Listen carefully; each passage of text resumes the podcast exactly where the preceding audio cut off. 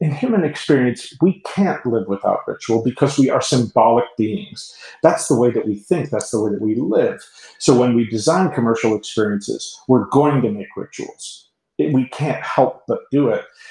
But when we don't design them purposefully, we can have some really awful accidents that end up hurting people.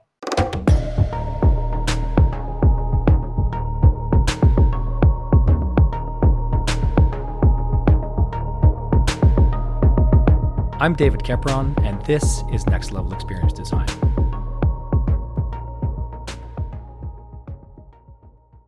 When I ask the question, or when I suggest or say the word ritual, what do you think?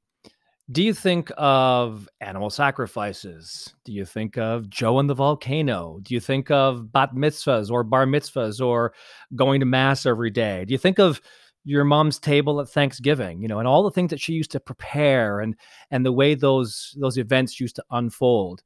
Or do you think of getting in your car on Monday morning and simply going to Starbucks and picking up your coffee? Because every morning that people do go to Starbucks and pick up their coffee and order something with an impossibly long name, you know, while it seems rather simple, this repeated process of activities that make coffee drinking a ritual in their daily lives are really actually pretty complex and and there are a number of elements within those activities that become really instrumental to understanding not just what the starbucks experience is like but how your week likely unfolds how your day unfolds and how those things make sense it's really interesting when I think about ritual because I began to get very interested in ritual back in the late 80s when I was in architecture school at McGill University. And there was a professor who was hired to chair the history theory department or, or program at McGill named Alberto Perez Gomez. And I used to sit in on his lectures because I found both the philosophy and psychology that he imbued his lectures with fascinating.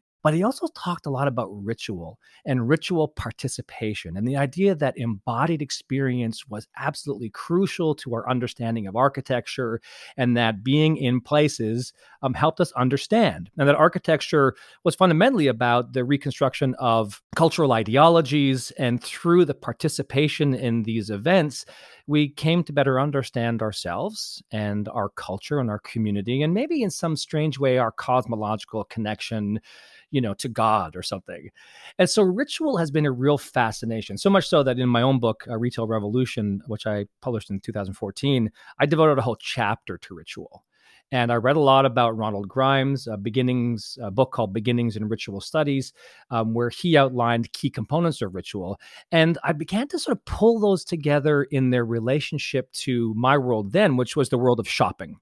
There are the parallels between rituals and the component pieces of ritual in the sort of formal academic sense and those things that we do in our connections to brands and experiences and places. And yes it is grandmother's table or your mom's table at thanksgiving and bat mitzvahs and church processionals and and even throwing you know virgins into the volcano.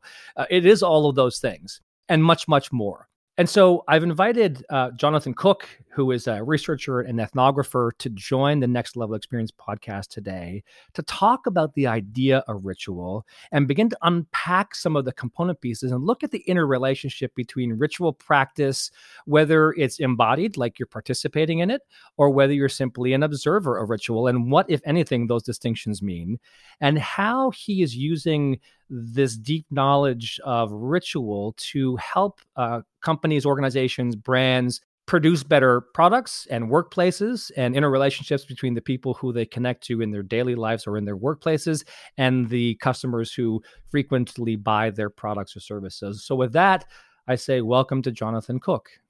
Thank you for having me here, David. I am all set. I was saying in a previous conversation um, that we were having that I normally come to these discussions with so much of my research done, and I have done that. But I normally would line up like a hundred questions, and, and I'd only be able to get through you know half of them anyway. So I thought that what we'd start to do today is help or have you help us understand uh, what ritual is all about because i think we all have preconceptions about rituals about rites of passage you know these these sort of passages that people would go through you know young boys going out into the woods and having to do all kinds of things um, but rituals are both those big macro experiences, right? And those very micro experiences, which are like those pieces I was talking about in the intro, those little elements on the purchase process of buying a coffee at Starbucks, right? So if we can, let's start at this beginning by talking about some of these component pieces. Um, and your website, the Ritual Commerce website, breaks them down into a number of groups. And what I'd love to do is just take each one of those pieces that you have, and it's probably six or seven elements, and pull them apart a little bit, and then find where they interrelate to the world of business, you know, brand experiences and and so the experience economy and that kind of thing, which is often a focus of what we do. Does that make sense? That makes perfect sense you know, David, the way that you're approaching this interview is more like a ritualistic thing. And hopefully for your podcast listeners as well. Um, if you were to come in with a list of questions, you'd be merely gathering information. But uh, the best questions of all are open ended and go in strange, twisting paths. And so I think that for the two of us and for your listeners, we're going to come out on the end somewhere quite different than where we intended to go. Uh, so I'm really happy to hear that that's the attitude you're bringing. I love that. That's this crazy, curious mind of my of mine that takes me in directions un you know ill considered. Maybe I don't know.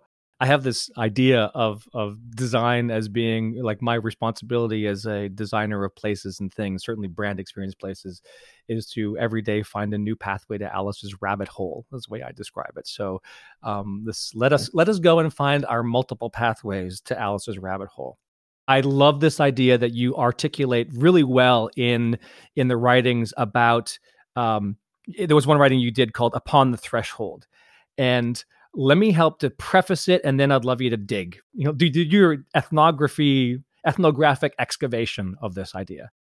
You suggest that we think about rites of passage and that is one way to consider ritual but really it's rituals are uh, transformational processes between identities i think if that seems to be a, a articulation and you used, or or rather, it was probably uh, Arnold van Kemp, uh, Gennep, um, who you talked about the idea of the threshold between this identity and that identity. And I love the idea of this passage through the doorway. And that doorway is this liminal space between those two identities.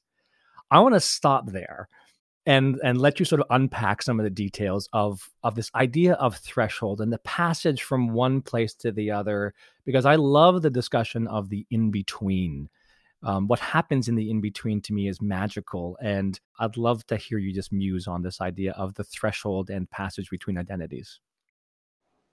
Absolutely.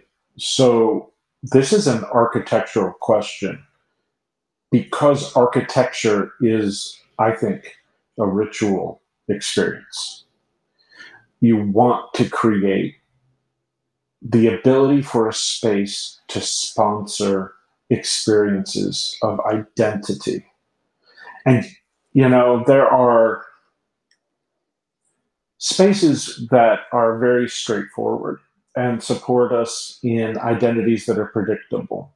But then there are others, and shopping um, spaces would be in this category that invite us into mysteries and to behave in ways that we didn't expect. That's what stores want shoppers to do. They don't want them to go in and um, merely perform the function of getting the thing that they have on their list and then getting out as fast as possible. They want you to be lost and to discover not just things about the store, but things about yourself. Mm. But the first thing you have to do is set up that store as a place where that can happen. And, you know, the reason I like to study rituals in commercial culture is because they get to all of the magic that we love to take for granted. It gets to the heart of the magic of life. If your life doesn't have magic, what is it worth? Well, the trouble is that we are living in this uh, post Enlightenment world in which um, things have been disenchanted. Max Weber said uh, over 100 years ago that our society has been disenchanted. And for many reasons, that was a wonderful thing because you can only do some engineering feats when you have that rational ability. But we can't survive psychologically merely on function. We've discovered that over the last year. So, ritual is about establishing that feeling of magic, even if magic in the Harry Potter sense is not real. And a store is a magical place, it's a place of ritual. It hmm. has its own rules. And the rules begin at that threshold. So, in order to create a coherent ritual, you have to have boundaries for the ritual boundaries in time and boundaries in space. So, this is an architectural question because a threshold is literally an architectural space, and it's metaphorically an entrance into a space as well. A threshold is that place inside a doorway where you're not inside or outside of a room. You're in between the outside space and the inside space. It's the place that invites you to come in and it announces to you that here in this space, you're going to be doing something different. And a store has to do that because, you know, if you're doing what you do in a store, but it's not in a store, that's called theft. It's a crime. and so people think that stores are just obvious places, but it's not. It's a highly bizarre cultural space where people are able to take things and leave symbolic tokens of value, little talismans like coins or pieces of paper. Or we have now these, you know, ritual cards or, or tapping your phone, and how does that even make sense? A foreigner, you know, someone from 200 years ago might look at what we do now and be absolutely bewildered, but it seems to make logical sense to us. In right. fact, it's part of a larger ritual system for uh, creating a sense of having value, purpose, and meaning in life. And without that, it's just not worth going on. So it all begins at that threshold, or what they call in Latin the limen, uh, and so anthropologists will talk about this being uh, ritual being a liminal space. And all that means is that it's between, it's a separate space where different ritual rules apply. It's interesting, this idea of entry. And I think as an architect who's, you, you know, been practicing for over 30 years, I really get this idea that entry and the demarcation line between the outside and the inside may be big or small, right? But I mean, think of, and since we're talking about stores, although we don't have to, um, we could talk about hotels or we could talk about any other place as well. But um, think about any sort of significant environment in which these ritual enactments occur, and that threshold or the entry is always or mostly clearly demarcate, demarcated, right? I mean, you mostly know where the entry is. And there is a very strange um, feeling that you get. You like you know the difference between being in and out, and there's some transformational process that happens there where the rules of outside no longer apply to the rules of inside. And and and, and what's interesting, and I think for those who are listening, um, and I spent 20 years designing stores, we know that those rules on the inside of stores are very clearly articulated and they're crafted, they're curated to push this process of engagement along in a very carefully curated way. A very, I mean, everything is strategically done. And right down to where you walk, how you walk, what you look at, what you see, what's highlighted first, what's not, leading you to that eventual transaction moment, which is, you're right, leaving these interesting tokens of value that you said, you know, in the form of money or cash or now cards. And and, and people may not know that, right? Who simply go shopping every day. But the reality is, is that every single point of that process is defined, and that entry mark, that that line between in and out, is also very uh, is very evident in a lot of cases, but perceptually different in the in the body felt sense of the word. Mm-hmm. Absolutely. So a person needs to know that they have become a shopper, as mm-hmm. opposed to who they were before. And that's what this um, threshold does is it gives you the line of separation where you become someone different.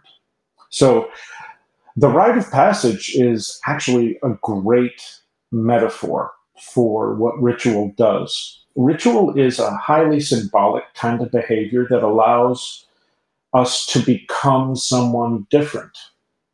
And often the purpose is to change us permanently in some sense. But in order to do that, we first need to have our attachment to the previous identity broken. That mm-hmm. needs to be let go. And it's not easy because um, anyone who's had children knows that they hate to let go of the current identity. Think about bedtime. Oh, my daughter, when she was seven years old, I will never forget the night she said, Fine, I'll go to sleep, but this is the last time. I'm never, ever going to sleep again. Because she didn't want to go to sleep. But what do you think she did the next morning? Waking up, I don't want to get out of bed. Now, that's not something to do with the fact that she had a rotten bed. She didn't. What she didn't want to do was change because change is exceptionally stressful. You're being asked to play a different game after you've become comfortable with the rules and things seem to be going well. That's life. I mean, here in the Northeastern United States, we play that game every year with the four seasons. As soon as you get comfortable with how things are, they change. And, you know, that's why traditionally so many of the rituals have to do with holidays of particular times of year because right. you've got to get over that. You've got to move on. Um, so the the threshold helps you to do that, and that's the first element of ritual is separation. You know, one of the things I, I love that you said is that um, you know the the ritual purpose in this idea of separation is it enables a shift between identities right? It's like you literally are you're leaving behind this old identity to assume or discover a new one. And, and you have to do that which is intuitively feels like a very um an act of courage and vulnerability at the same time that you are willing to accept because you don't always know what you're stepping into. I mean, I, I, don't need to use the store as a continuing, you know, metaphor for this, but uh, when you step into this process, is it is it known to the initiate of what will happen on the other side of the threshold, or is the discovery of that identity part of what has to happen? Well, it depends on the cultural context, doesn't it? Um, okay. There are things that we do where we feel very much in control of our own process but there are others where we know that we might lose control. And I think shopping is one of those. Uh, people have reluctance often to go into a store because they know that they are entering a space that is designed to make them psychologically vulnerable to, you know, we call it impulse temptation. Mm-hmm. But these things uh, these impulse purposes are actually linked to deep, lasting desires and true parts of who we are. But, you know, the thing is that we can only handle so much identity load. And the idea of purchasing too much, it's a test of your own self knowledge, it's a test of how big your identity really is, and in the form of how much money you can make, how much work you can do to make that money, how much merit you've accumulated, but then also whether you're really going to use those objects, those items at home. So the store is a test of self knowledge in this really profound sense, in the way that a vision quest might have been in different cultures for adolescents coming hmm. into adulthood. To enter a store, you have to really be able to master yourself. And so that makes the commercial environment really powerful and enticing, but also intimidating, terrifying for some people it's funny because you know how many stories have you heard where people go in and go i don't know what happened. I was in there and all of a sudden i had all this stuff in my basket i was leaving. And i swear to god i didn't mean to go in and spend like $400 or whatever you know but i came out with all this stuff and, and gosh i don't even know some of it i don't i don't even need this stuff you know uh, which is kind of funny. So I, people do lose themselves in that the moment of excitement of being. I'm not sure that's a ritual outcome uh, or an outcome of participating in ritual, but it happens, right? It does happen. It, it can happen. Absolutely. You can lose control in a ritual. So you have to have trust. And, you know, we, we have to talk about the issue of uh, guidance in a ritual. That's one of the elements in a really effective ritual is a relationship with a guide that you trust to pay attention to what's happening, to make sure things don't get out of hand, but also make sure that that experience is attuned to your own quest for what it is that you really want. So, mm-hmm. for example, you don't want somebody at a department store telling you that you look great in this outfit that actually makes you look like a clown uh, just because they know they can get a lot of money from that. That's not a trusting commercial experience. You said uh, in in this particular element, uh, guidance being one of the, the, the elements. You said that these guides uh, are needed to help participants understand and apply the meaning inherent in recombined symbols, right? So people enter into these ritual environments, and you need to have those guides to help people make sense of what they're seeing now, because it may be unfamiliar to them. Now, in the store, we all, I think, get the basic symbols, but those guides outside the context of a store, which we're all pretty familiar with, are really important to help guide the process, correct? Yeah. Um, and, you know, I think in the store we get them and we don't get them. There are multiple levels of meaning, I think. Like, uh, you know, if you think about, um, I- I've noticed you've got a really nice microphone there in front of you. And this tells me um, that you have really invested in this identity that you have as a podcast host, which is reassuring to me.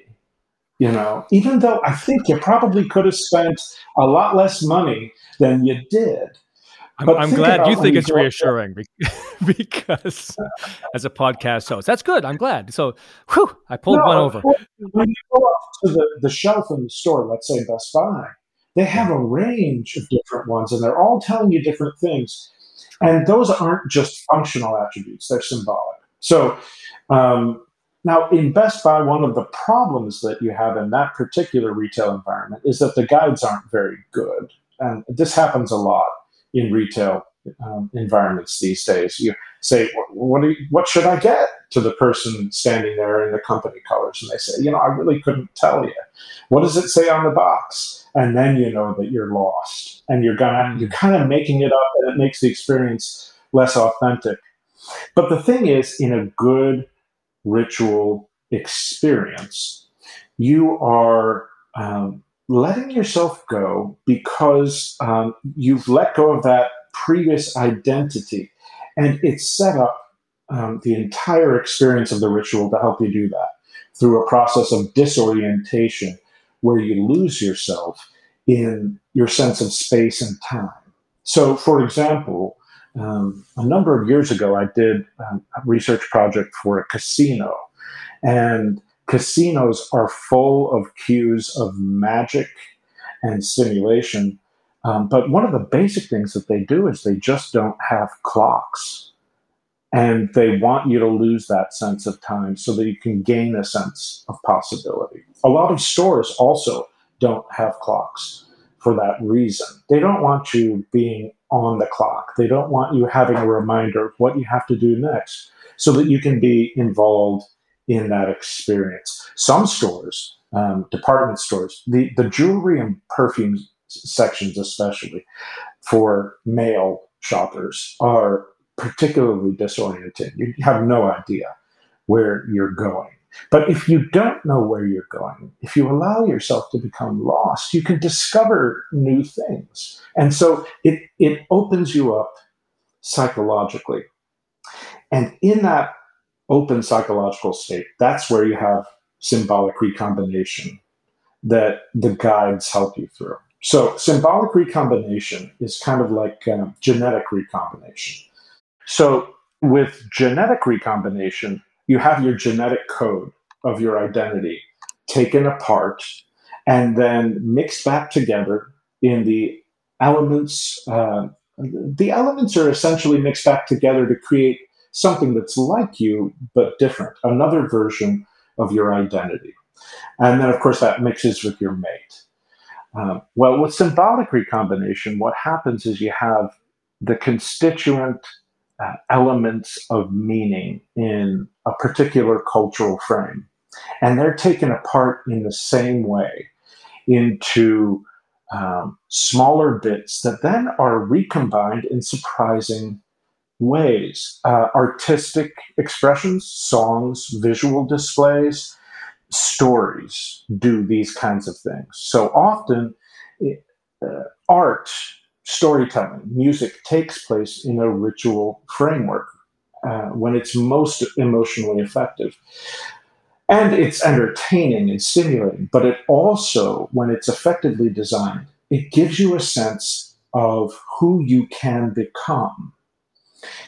It gives you this test of understanding your familiarity with the culture and then playing with that to make up a new version of yourself that you can leave the ritual experience with. I mean, in shopping, uh, those symbolic elements are the objects that you put in your cart to buy, and how those can come together uh, to create a new version of yourself after you leave.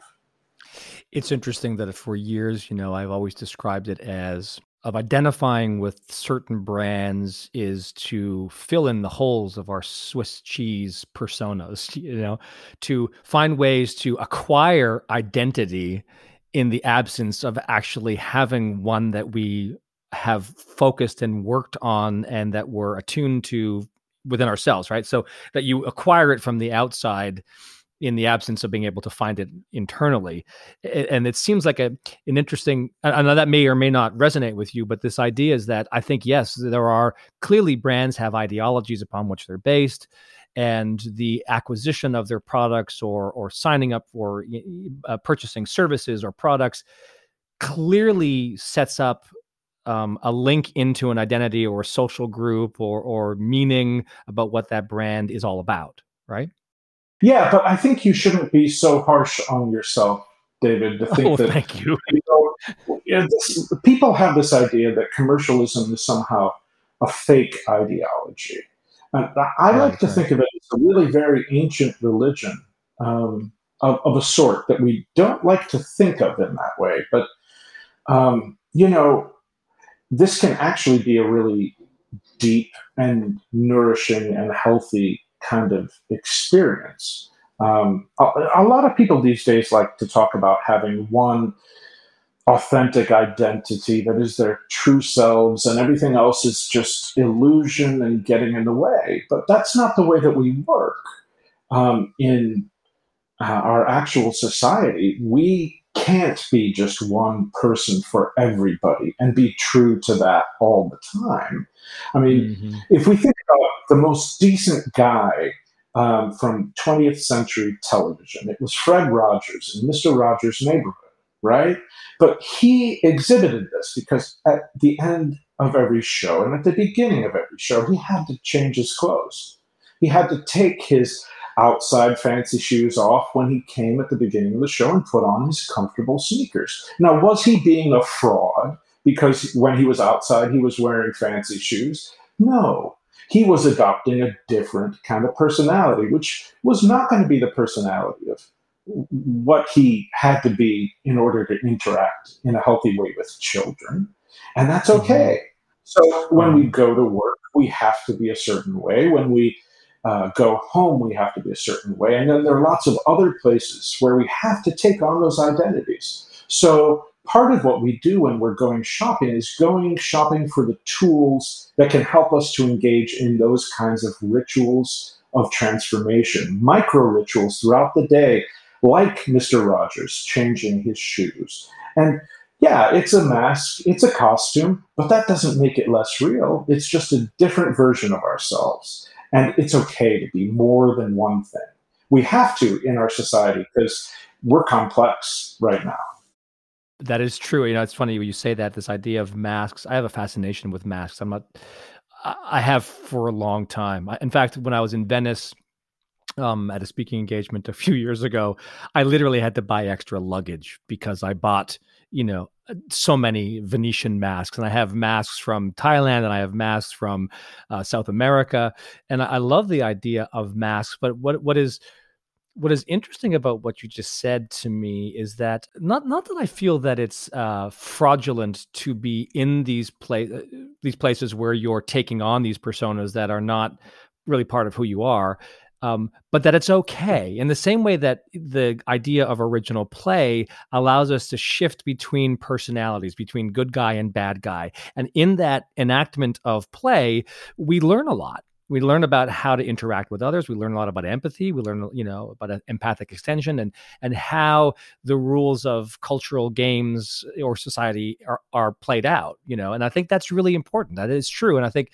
um, to not um, yes, there is this sort of you know bad rap of capitalism uh, and and the whole world of shopping you know shopping therapy and things like that. But the reality is is that uh, it's okay and, and, that if if when you're in it you understand that you're within the ritual experience and when you're not in it you also get that too that you'll be able to have that sort of flexibility or agility to move in and out of those spaces uh, between personalities and come back to what would be qualified as the real world. Does that make sense it, it, does, although I would make a distinction between commercialism and capitalism. So, um, and I'm not about to go uh, Bernie Sanders socialist on you, although I love Bernie, okay. great guy. Um, yes. But um, capitalism is a particular kind of mythological relationship with money. And it's not the only one that we engage in.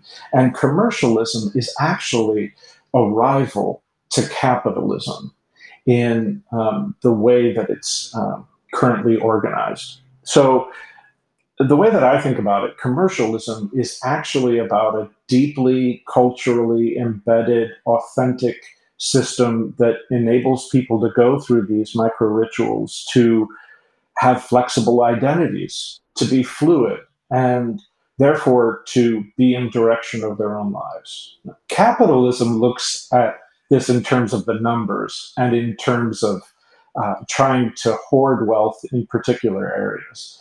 Um, and that's a different kind of ideology with um, a rival form of symbolism we could get into, but that's more plutocratic. Whereas commercialism, mm. commercialism, mm-hmm. that, commerce comes from the name of an ancient Roman god, Mercury. It's actually religious. Uh, and Mercury was the, the god of communication, uh, of merchants, but also of thieves.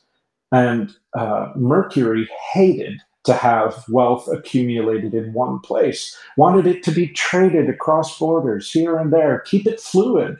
So Mercury was the god of rituals, whereas um, the plutocratic god was Pluto, the god of the underworld, who takes wealth and puts it in a cave underground and tries to hold on to it forever and ever and ever. And those two are classic rivals. So I think that the benefit for the most people is going to be through commercialism rather than the plutocratic capitalism. But they're probably both always going to be there so you know I'm, I'm sitting here and and this is not a visual medium but like i'm smiling like this huge smile like going okay my head's exploding. I never thought we were going to go to greek mythology here but this is really good. I like this. This is re- really good. Um, I want to get back to this idea of symbolic recombination just for a moment, and then we can move on to some of the other uh, key elements of ritual. Uh, you said that cultural innovation is powered by symbolic recombination on the podcast we talk a lot about innovation and sort of where we're going and i love this idea that cultural innovation is powered by this symbolic recombination. Help me understand what that means from your point of view. Well you know the real cultural innovators are not people in corporate boardrooms. They're kids young people who go out shopping and they get stuff and they put it together in ways that their parents and the people in those companies never really anticipate. Um, it, again, it's like that biological model that we have. Um, sex is powerful on an evolutionary kind of scale because it enables each generation to be a little bit different. To take those tools and codes and instructions and play with them and, and recreate them and see how they come out. And so, uh, ritual is a place of play because it has alternative kinds of rules. That's another one of those elements of ritual is taboo and transgression. So there are things that inside a ritual that you ordinarily would do that you're not allowed to do um, inside the ritual. But then there are also uh, opportunities to break the rules, um, to do things that you usually wouldn't be allowed to do. And mm-hmm. by breaking those rules and having new rules, it's a it's a way of playing a game in which you're testing out what you could be, pretending that you aren't the person who walked in the door, but now you've become someone else, and you're gonna become someone else when you walk out with whatever you leave with. So you're playing along the way with all of those symbols that you encounter because each symbol is a little mirror of an aspect of yourself. And so through uh, the assembly of shopping cart, through a song that you sing, through visual artwork that you experience, you get to look at that and say, is that thing right? Or could we shift those pieces around? I don't know. I, I like to think of uh, that symbolic play um, in terms of the ancient story of the Minotaur. And the Minotaur was a monstrosity half human, half bull. But in that ancient cultural context, the bull had real meaning. That bowl was from uh, a sacred bowl uh, from the ocean god Poseidon, who was given to an earthly king as a gift, but it was supposed to be temporary. You don't hold on to it. But this, this king was plutocratic and he wanted to keep it. So it ended up breeding with his wife and creating the monstrosity of the Minotaur. In the story, that Minotaur is a symbolic recombination. And that entire mm-hmm. story of the Minotaur is about what happens when you try to combine divine things with earthly things. And when you don't recognize the separation that should be there, everything that happens in the story happens because that mixing is taking place. Well, of course, I mean, no one wants to create a minotaur, uh, a monstrosity. But you also have uh, lots of ancient Greek stories about demigods, earthly offspring of uh, divine human uh, romantic experiences, we could say. And so those are some of the highest forms. We have the opportunity for monstrosity and for heroism both in the um, symbolic recombination of ritual. Uh, and that's why commercialism can be degrading, but it can also be ennobling. And that's why mm-hmm. you have to have a conscious way of designing it. And the thing that happens is that in human um, in human experience, we can't live without ritual because we are symbolic beings. That's the way that we think, that's the way that we live. So when we design commercial experiences, we're going to make rituals. We can't help but do it. But when we don't design them purposefully, we can have some really awful accidents that end up hurting people. Uh, or when we're only thinking about the money. On the other hand, we really can help people with this stuff. I'm curious as you say that that we're ritual beings, and I have um, I know a little bit about neuroscience enough to know how we're wired for connection and community and empathy and and and these things that we share in social structures, and why this year has been particularly difficult for virtually everybody, um, unless you were to begin with a hermit who you know somehow didn't mind isolation.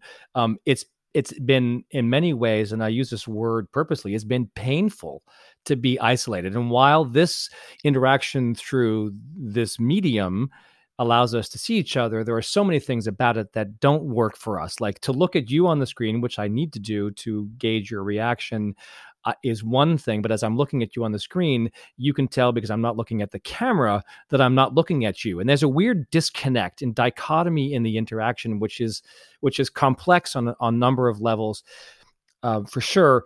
But as you say this idea about being ritual beings, I'm really curious as to why that is so. I mean, I understand the idea about why we needed to connect and work together in social structures that allowed for safety and propagation of the species and and you know that turned these maybe isolated you know individuals walking uh, the, the serengeti or something you know to uh, being connected in groups and how that just made more sense for all kinds of reasons. But why ritual? Why was ritual so critical to to who we are as people? Is it simply because it gives us order among the chaos? You know that we that for example, let me. This is turning out to be a longer question as I muse through this and think about uh, how to untangle it. But it was a great book I read years and years ago called "The Idea of a Town" by Joseph Rykwert, and he talked about this idea that you know the actual making and literal transformation of the geometry of the heavens on the ground was how a lot of cities were laid out because this this organized not that never changing structure of the planets and the stars could be transposed onto the chaos of everyday you know life on here on earth where we couldn't tell when the next hurricane was going to come or when the next animal would eat us et cetera et cetera. So there was some there was some stability in the transformation of those celestial geometries onto the ground to help create structures of of cities and things like that. Um, and so I go back to the question, which is why does ritual become so important? Is it simply because it allows us to have uh, a sense of structure amongst the amidst the chaos of of our lives, or is there some other underlying reason why ritual is so fundamental to who we are? Yeah, I think you are getting to it. Only I would tweak what you have to say five percent which is to say that it allows. Go ahead. Please tweak it 10% just to make it even more rich, will you? Please, that'll be better. I haven't actually measured the difference between 5 and 10%. But okay. um, yeah, ritual allows us to have both chaos and order. We need both things. We need stability so that we have things that we can count on. But then we also need to have the ability to change that stability. You know, um, I mean, uh, think about what happened at the end of 2020, moving into the beginning of 2021. That is a great example of what happens when the rituals of transition are not observed in the way that they're supposed to be. Uh, when you have a president flouting um, the conventions of the transfer of power, it leads to chaos and to uncertainty, to fear, to violence. And that could have been a lot worse. And whichever side you're on, I don't think that anyone feels good about having that amount of disorder. But on the other hand, our country was founded on that kind of disorder. You need to have mm. revolution as well. I mean, what we mm-hmm. want to aim for is a system where we can accept rituals of chaos and transformation that don't end up killing people, that don't end up destroying lives. So that's why I think it's important to think about ritual purposefully, because when you don't, um, things go wrong. You get it half right. And sometimes you get rituals that are misunderstood uh, in different ways by different groups, and conflict arises. But it's essentially an ecological question, what you're getting to. Um, because order and chaos is, uh, these are the two basic things that make the universe go. And life, this thing that we do, and not just us, but also the, the germs and the bugs and the, all the critters out there, that is a game of trying to organize order and chaos. And anthropologists will tell you that ritual is a tool for doing that. So, um, one anthropologist in particular talks about how life actually is analog and it has these gradients where things change and it's ambiguous, it's mysterious. Ritual creates the appearance of certainty uh, of transition. And that gives you confidence that you understand the rules of the game. So ritual creates that game. And that's why ritual is not just a human activity. Uh, animals do rituals.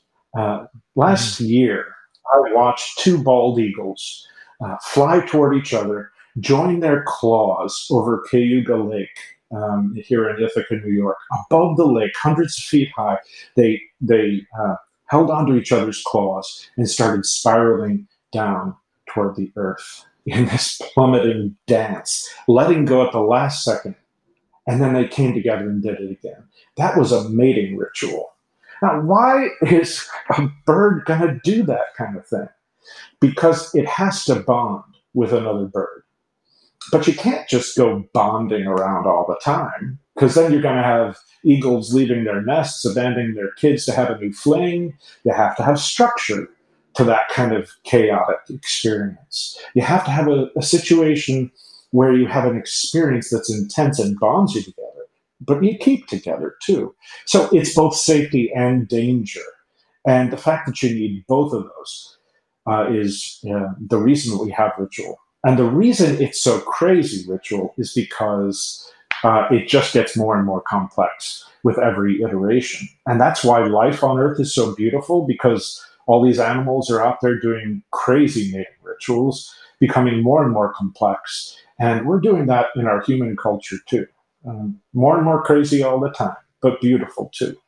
You know, the interesting thing about this destabilization process, right? And and this brings element, you know, number five or whatever it is, disorientation uh, into yeah. into the question here. I think one of the things you were saying in terms of of the guides is that the guides need to allow this sense of being lost in ritual to happen. Right? They, they can't be do this, do this, do this, do this, follow the path, and you're going to get to grandmother's house. There is some sense that they uh, need to allow for this idea of getting lost on the path that speaks to me and also does this idea this element of disorientation to the idea of helping ritual initiates, those who are participating in rituals, to develop a sense of agency um, in in their behavior. Right? I mean, it, because if I'm disoriented, well, one I'm I'm going to look to someone else to get me out of that space, or I'm going to look to myself to get me out of that space. And it seems to me like there's something about this that is I end up being at once reliant on the guide, but ultimately self-reliant to be able to find my way through the path. Right out of the, out of the Minotaur's um, uh, what's the word I'm looking for? The the Minotaur was at the center, the labyrinth. There you go. Um, is is that does that make any sense in terms of this, this this disorientation and development of the sense of agency or self reliance, and that there is something about that that is this coming to a new sense of self? Yes, because disorientation without guidance, without a ritual structure to surround it, is nausea and horror. It's awful. Nobody wants to feel that way. What it needs to be is like a, a kid on a playground. That's another ritual space. It's a space that's designed for play, and play is what ritual is all about. So, as a parent, you know, you should play with your kids. You should do things with them, but you also need to let them have their space. And um, so there's a balance to be held the, the guide needs to show up and say, hey, I'm here for you. And here are some things to think about. And oh, that thing over there, don't do that. That's dangerous, you know. But right. like a good parent on the playground, also be able to step back. And that kid is going to forget that the guide is there and think that they're they have the freedom to improvise and do new things all on their own and feel special and then show off about how great they are, very pleased with themselves. But yeah, there needs mm-hmm. to be a, a good nurturing uh, guidance as well. Absolutely. I think that's that sense. You're right. I, I, love the analogy of of parents allowing their kids to go off, and I know there's lots of of studies about this uh, in child psychology and, and, developmental psychology about those kids who do that, and they will they will go off and they'll venture and they'll look back just to see if mom or dad is there or the primary caregiver is there, and they then develop that sense of confidence that what they're doing is um, is okay, uh, and uh, um, and that they they do have the safe place to come back to and you said that in, in the writings about disorientation, designers of ritual experiences need to put in place agents of disorientation to remove landmarks to a previous path. So they are people who are helping support this and guiding this uh, sense of disorientation need to do that, but at the same time, not necessarily direct people back to where they used to be. But um, th- this is fascinating to me. This idea that you purposely put in place these uh, these these elements that promote this idea of disorientation. Yeah. Well, that, you know, the thing is that there are different kinds of rituals for different purposes. Mm-hmm. Sometimes we have rituals where the whole purpose is really just to have the psychological and social release of playing and becoming fluid and letting go of concerns. Vacation is one of those. And we don't necessarily aim to become different people when we go on vacation, although there are um, trips that can do that. Um, and, uh, you know, going out to play on the playground is like that too. You just want to let the kid get it out and explore themselves and no real purpose toward what happens. But then, in order to maintain an effective running society, we also need to have rituals that do have a particular end. And in those situations, the ritual guide really needs to pay attention to not just how to open the ritual, but how to close it and how to introduce that person to the new identity that they're supposed to have. And often that doesn't really happen in ritualized experiences like human resources. People can get lost when that's not working effectively. That's a very mm-hmm. painful painful process. But we have a more just, equitable, open, and fluid uh, society with empowered individuals when we have designed rituals for people to transform the things that they need to about themselves and for those guides with experience with expertise in the process of transformation to move them forward. I'm just hoping that we have more of that. I think we actually have less of that. Um, in the way that our economy works. It's, it's a little bit uh, of this Calvinist idea of just go out there and somehow work hard and prove yourself and show your merit without any structure for helping people to do that. And the thing is that, um, in a sense, uh, and this last year of COVID 19 has shown this, we're in a, per- a permanent state of liminal transformation. Our society changing really fast, uh, faster than anyone really can keep track of it. Anyone who pretends that they know uh, what's going on is is a liar. We, none of us know what's going on.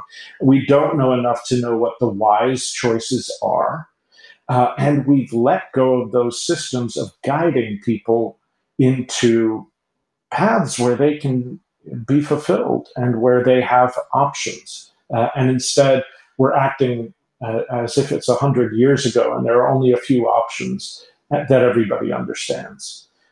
So that's my, my big concern with where we're going.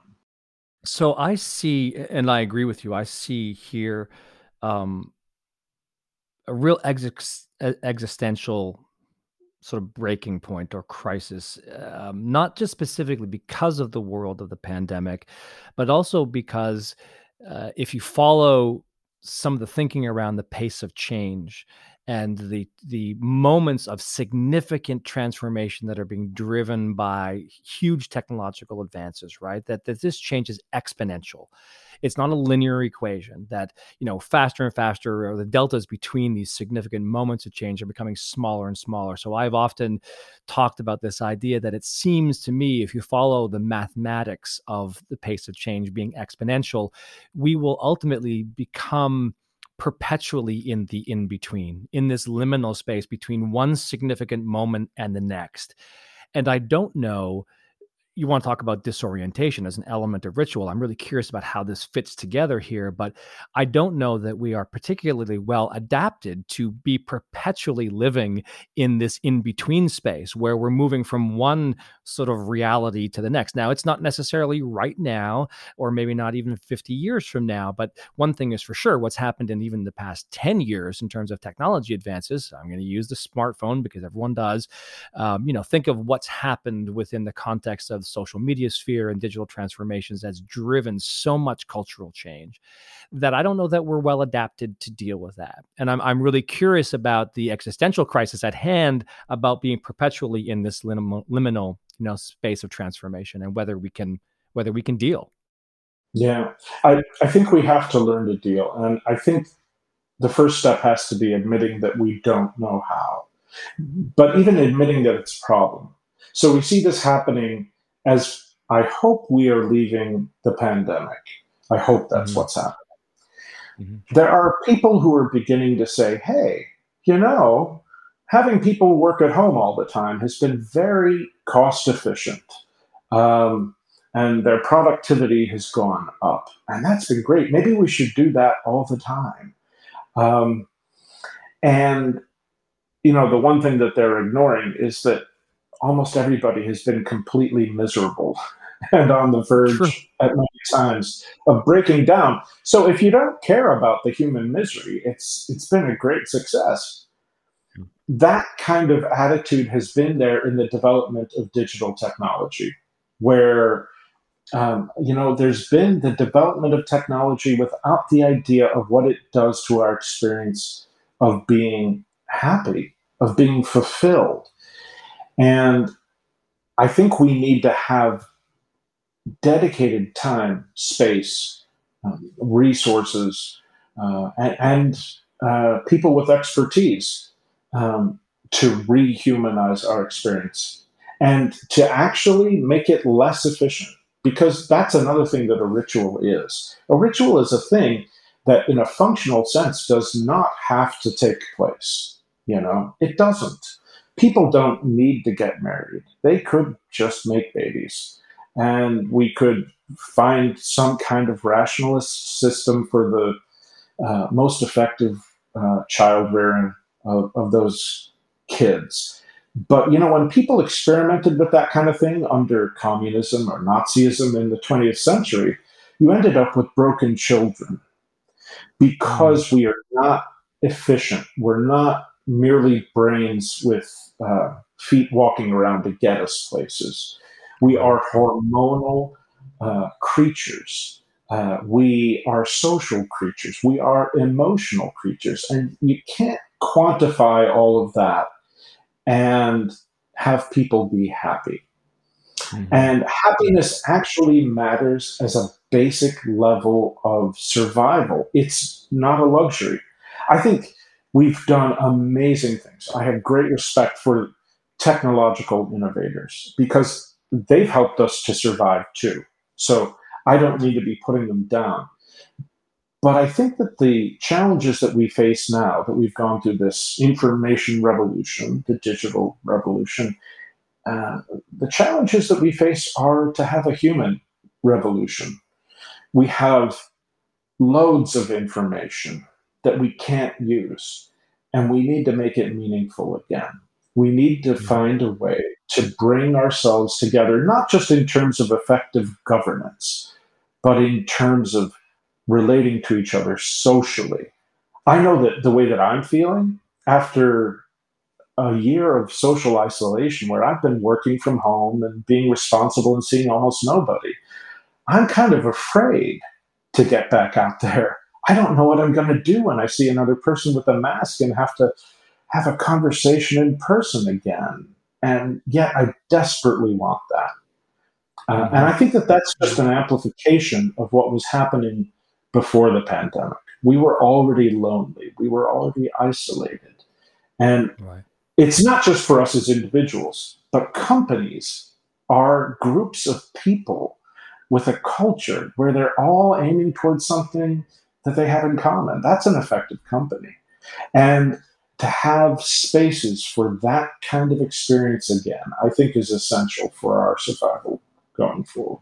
We have covered separation and disorientation and taboo and transgression, guidance and symbolic recombination as elements, and the remaining one to dig to dig at is uh, trial and reward. Tell me about what this yeah. means for you. Well, it means different things in different rituals, but um, you know, to have a trial and the potential of a reward is really what a ritual is all about. It's about testing whether the person who's gone through the ritual experience gets it, whether they are ready to transform. And there has to be the possibility that they aren't ready and that they'll have to go back and try again. Um, so, everything that you've learned, everything that you've encountered in the rest of the experience is put to the test, often by the guide who has been bringing a person forward. Um, my daughter is taking karate in high school instead of gym, and her instructor is the dean of the school. And there is a process of moving uh, from one colored belt to another. And my daughter experiences a huge amount of stress, um, not in the learning. There's the, you know, the exercise and the strain of that, but it's in that test that she really becomes anxious and yet that anxiety fuels her performance and she gets out there and she does the maneuvers and you know she's not actually beating somebody up this is a symbolic display of different movements that have ideas about mastering yourself and your body and your relationships to others. And she gains a new level of confidence in her ability to be someone independent out in the right. world with that color. What does the actual color of a belt do? Nothing. But that's the reward of saying you have attained a new level of experience. And so, in order for a um, a reward to have meaning. There has to be a sense of sacrifice or um, uh, the possibility of loss. And you know, sacrifice is this thing that we do when we make something sacred by giving something else up. And so often in a ritual, the test is what we're willing to give up in order to attain the new identity. And in a store, we give up money. And people are very fond of insulting the value of money, but think about what goes into that money. I mean, I know when I spend money uh, of a significant value, I think about what I had to do to get mm. that, about the mm-hmm. time I had to give up, about the experiences I couldn't have because I wanted to have the ritual experience of work. I got the reward of money. And therefore, I got the ability to become something new, to use that money. That's a, that's a ritual exchange. It's not just mathematical. It's not just Adam Smith. It's something more than that. Uh, now, we know that money is not enough to motivate people on its own. You have to give a system of meaning, of purpose in work and in shopping uh, so that they feel that it's all really worth something, that there's a point to it all. Right. Um, so actually, the trial, that test, is not just a trial for the person going through the ritual, but it's a trial for the ritual system to prove its own relevance. So that then you can have the guide say, okay, you've achieved this. Now, here are the new rules. Here are the rules for the system that you can go into to have your new identity and who you're going to be. Congratulations. Um, without that, it's just kind of having a fun time playing around, which is okay, but it's not a complete ritual system. And, and that's the other thing is that with all of these elements of ritual, you can have aspects of the power of ritual without having all of them. It's not like some crazy British baking show recipe where if you don't get everything right, it's going to fall apart into disaster. No, we can have aspects of ritual with just one or two of these elements. But every time that you design another one of these elements, it makes it stronger, more relevant, more effective. And so I think that that may be part of what can help us through the disorientation, the crisis that we're going through now. Economically yeah. and socially. No, that's true. Uh, I love that. It's, this is not a crazy cooking British show, um, which is this is not the Iron Chef of life experience here. This is you know some other deal. You know, it, it is interesting within the context of the hospitality space, uh, which is uh, I'm recently familiar with.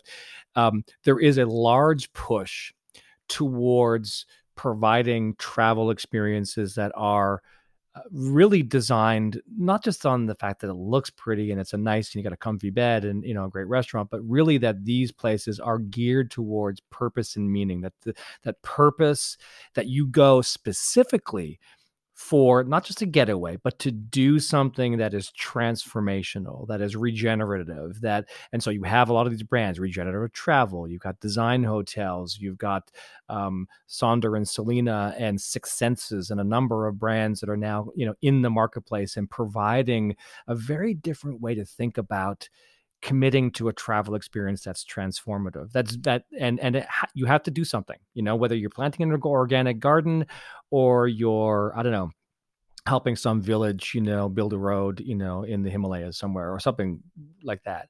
And i find that really interesting because i think it is a search and i, I probably have said years ago you know people are finished filling their pantries and i know this is a pretty privileged view when people are finished filling their pantries, they look to do something else, you know, which is I think to fill their hearts and their minds, and and the, the same for others around them. You know, you hopefully become um, more outward focused than inward focused, and that is clearly a, a, trend that I see growing in in the hospitality space. I wanted to get to um, a couple more things before we closed. And this was an idea or something you wrote about, and I said, "Oh, I got to ask him about that." And it's uh, the the term is thick data, and um, I I'm hoping you can help me understand what thick data is, and I think I have an idea, but I'd love to hear your thoughts on what that is and how it what's this interrelationship here with the things we're talking about. Yeah. he, well, he says with a deep breath, people do. yes. Now, this gets to the question of everything that's been happening. Okay. Everything. Okay, in the last 20 years. Uh, in the way that our lives have been transformed by thin data. Uh, and, you know, really big piles of it. But the idea is that you've been getting lots and lots and lots and lots and lots of it. But what is the quality of the data? And I don't just mean is it accurate? There's another dimension to uh, information, and that is relevance and that is meaning, it's context. And um, so instead of having only systems of big data, what if we began to engage in another kind of experience of research? So um, a lot of research has um, uh, development. A lot of research development has been focused on the ability to automate the accumulation and processing of massive amounts of data. The problem with that is that it alienates the people from the data. And I'll talk about the clients of the data. Uh, artificial intelligence can do amazing things with data, come up with really interesting conclusions, pick up on patterns that people couldn't perceive. But the problem is that once it becomes powerful enough to do that, artificial intelligence becomes a black box, meaning that nobody ever will understand how artificial intelligence figured out the results that it gets. Which means that you start to have machines and systems telling people what's true without people experiencing it, without people understanding why it's true and how it's true. And that stuff is great. For example, in developing a vaccine, I really want that to have lots of artificial intelligence and big data in it, for sure. But when it comes to getting people to take the vaccine, a question like that big data is not enough because it's about people doing things that make no sense. It's about people who could die, who are watching the economy around them fall apart, their society fall apart, their kids not going to school, not taking the action, the very action that could help to end all of that suffering. And the reason that people are not doing that isn't just that they're unintelligent, it's that they're dealing with complexity and anxiety and too much information. And it's in those circumstances that we need to understand the cultural context, and that's thick data. So the idea of thick data comes uh, out of anthropology, Clifford Geertz.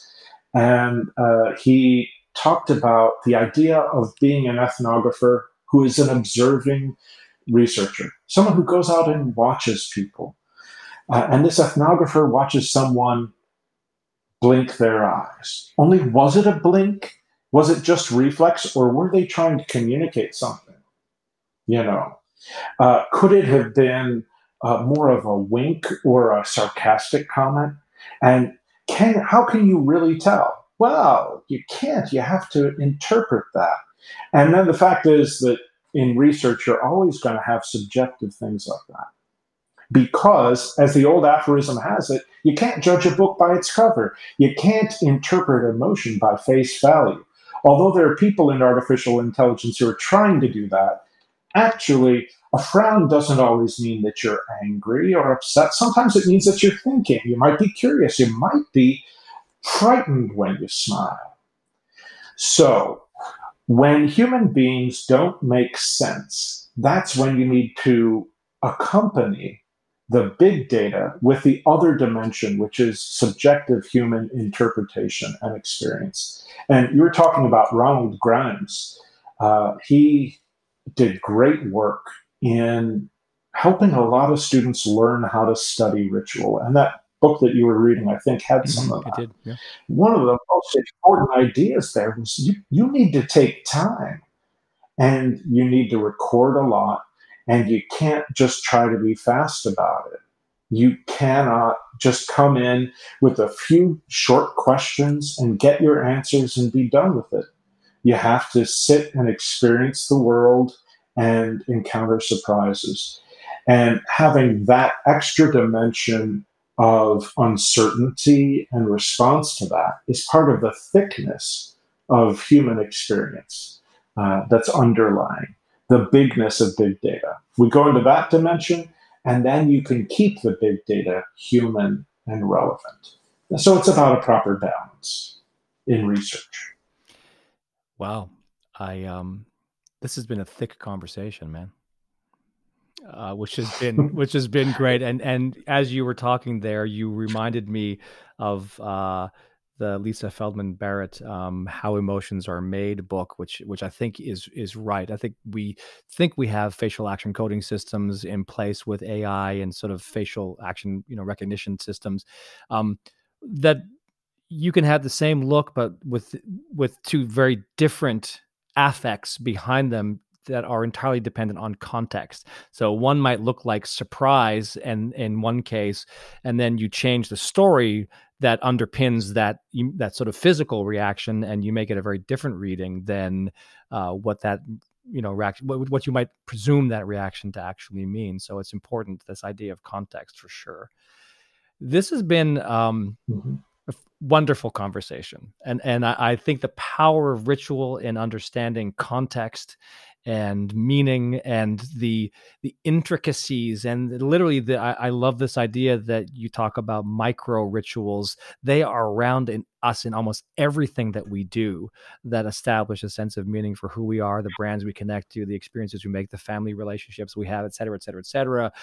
Uh, and really really important. So i want to thank you for joining us. Um, on the show it's it's i have to say you um, you're somewhat of an outlier in the context of data architecture technology and the arts but in in reality when you look at the power of ritual it is intertwined into all of those those things that we talk about on the show and the things that we engage in everyday life. So I want to say thank you to Jonathan Cook, researcher and ethnographer. Um, take a look at his websites, Ritual Commerce, and also Ritual Marketing is an, another one that has really interesting content in there. And if you want to find some more text and, and information on these elements of ritual that we've talked about, please look at that. It's uh, it's worth the read. And um, also on your website, you have a number of other articles that you can peruse that uh, Jonathan has written that are really, really interesting. So, Jonathan Cook, thank you for your time. David, thank you for your time. I mean, this is really what it's all about. And uh, I appreciate your podcast for taking the time to look at the more soulful human aspects of what we're doing. We really need people like you to uphold that vision and to remind us that there is a purpose, there is a point to it all. And the search for meaning, even if we don't get it all, um, just that attempt to bring that back into the design, taking it to the next level, as you might say, that that is really worthwhile. And you make the world better for the rest of us through those design experiences, I think.